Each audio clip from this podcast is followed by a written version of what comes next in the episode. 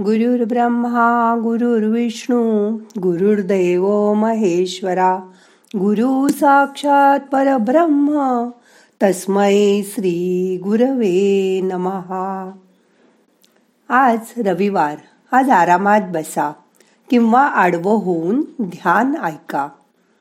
मन शांत करा. हात पाय सैल करा. डोळे अलगद मिटा. मोठा श्वास घ्या सावकाश सोडा.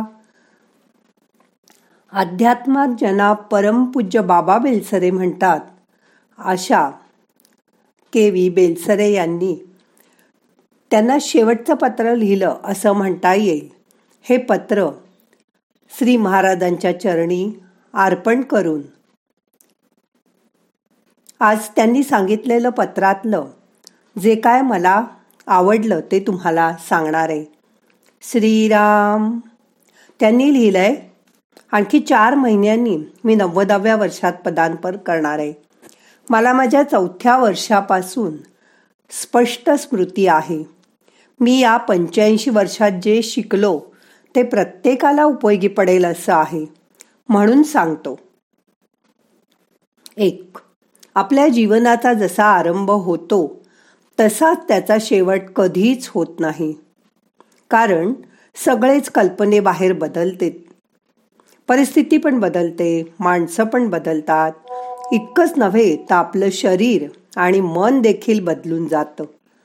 दोन जीवन म्हणजे एक गूढ प्रवास आहे. आपण कुठून या जगात आलो कोणी पाठवलं हे आपल्याला कळत नाही.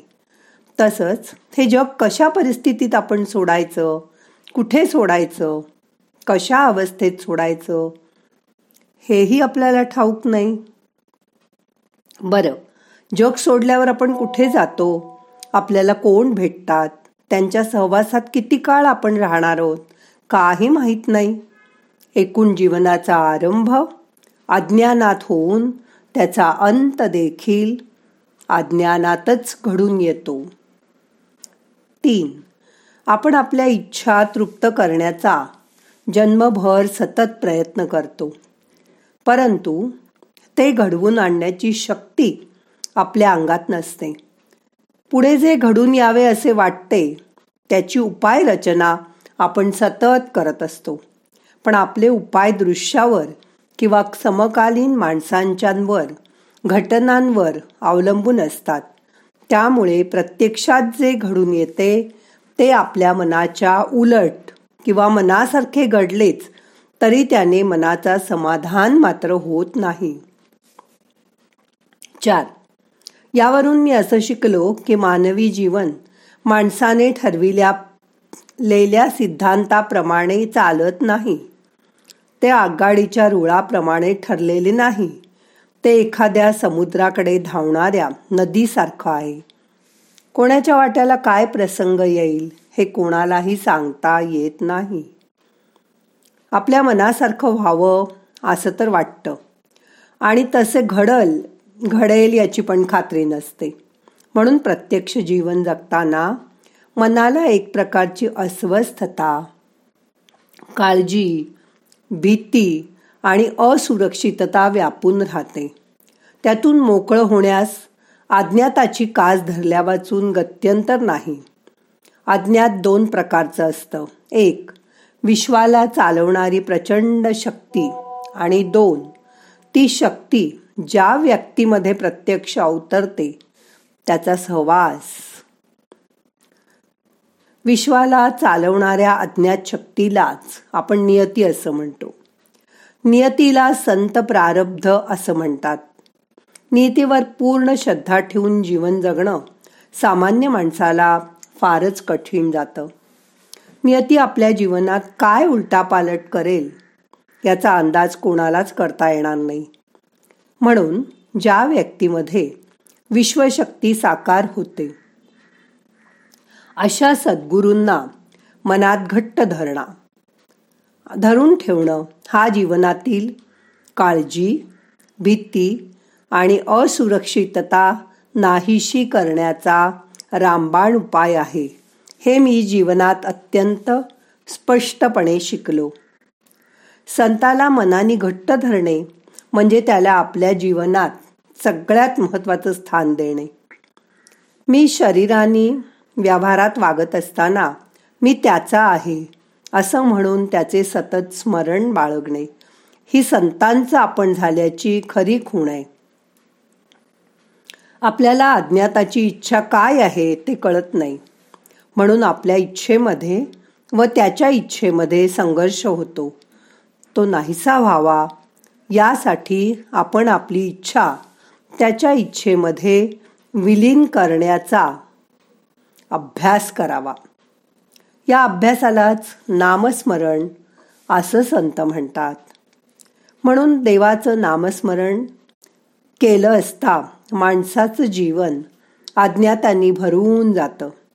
एकदा ते भरलं की मग कोणत्याही परिस्थितीत माणसाचं समाधान भंग पावत नाही.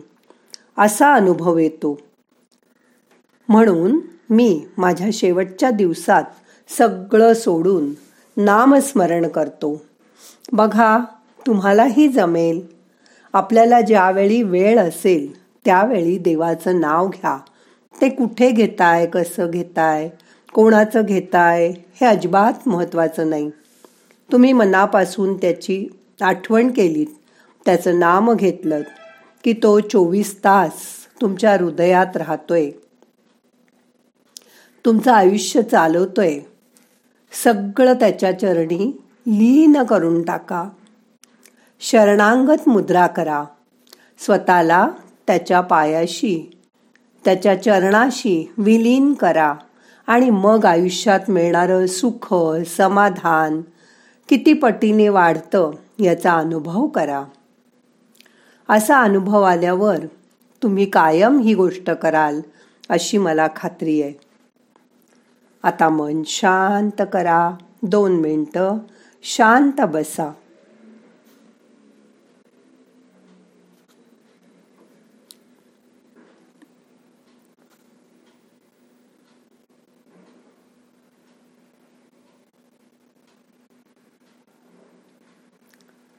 तुमच्या घरात आईवडील असतील किंवा वडीलधारे असतील तर रोज सकाळ संध्याकाळ त्यांच्या पायाजवळ वाकून दोन्ही हाताच्या बोटांनी स्पर्श करून त्यांना चरणवंदन करा.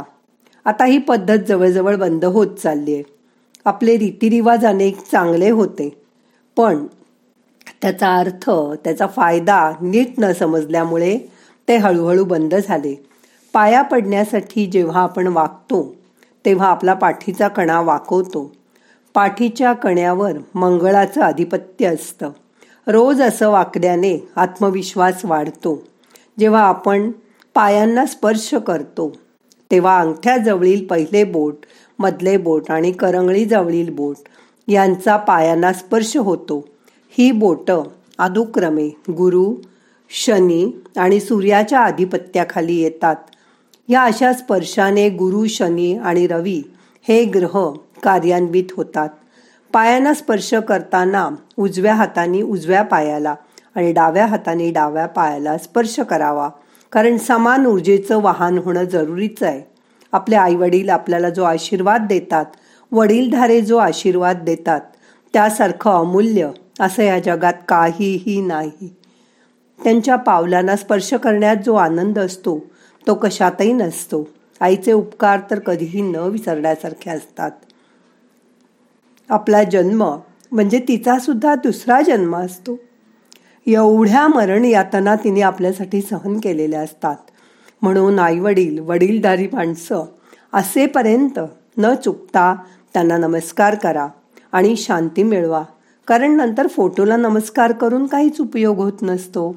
बघा पटलं तर करून बघा. ज्यांना घरात नमस्कार करायला वडीलधारी माणसं आहेत. असे भाग्यवान तुम्ही आहात का? असाल तर ही गोष्ट नक्की करा.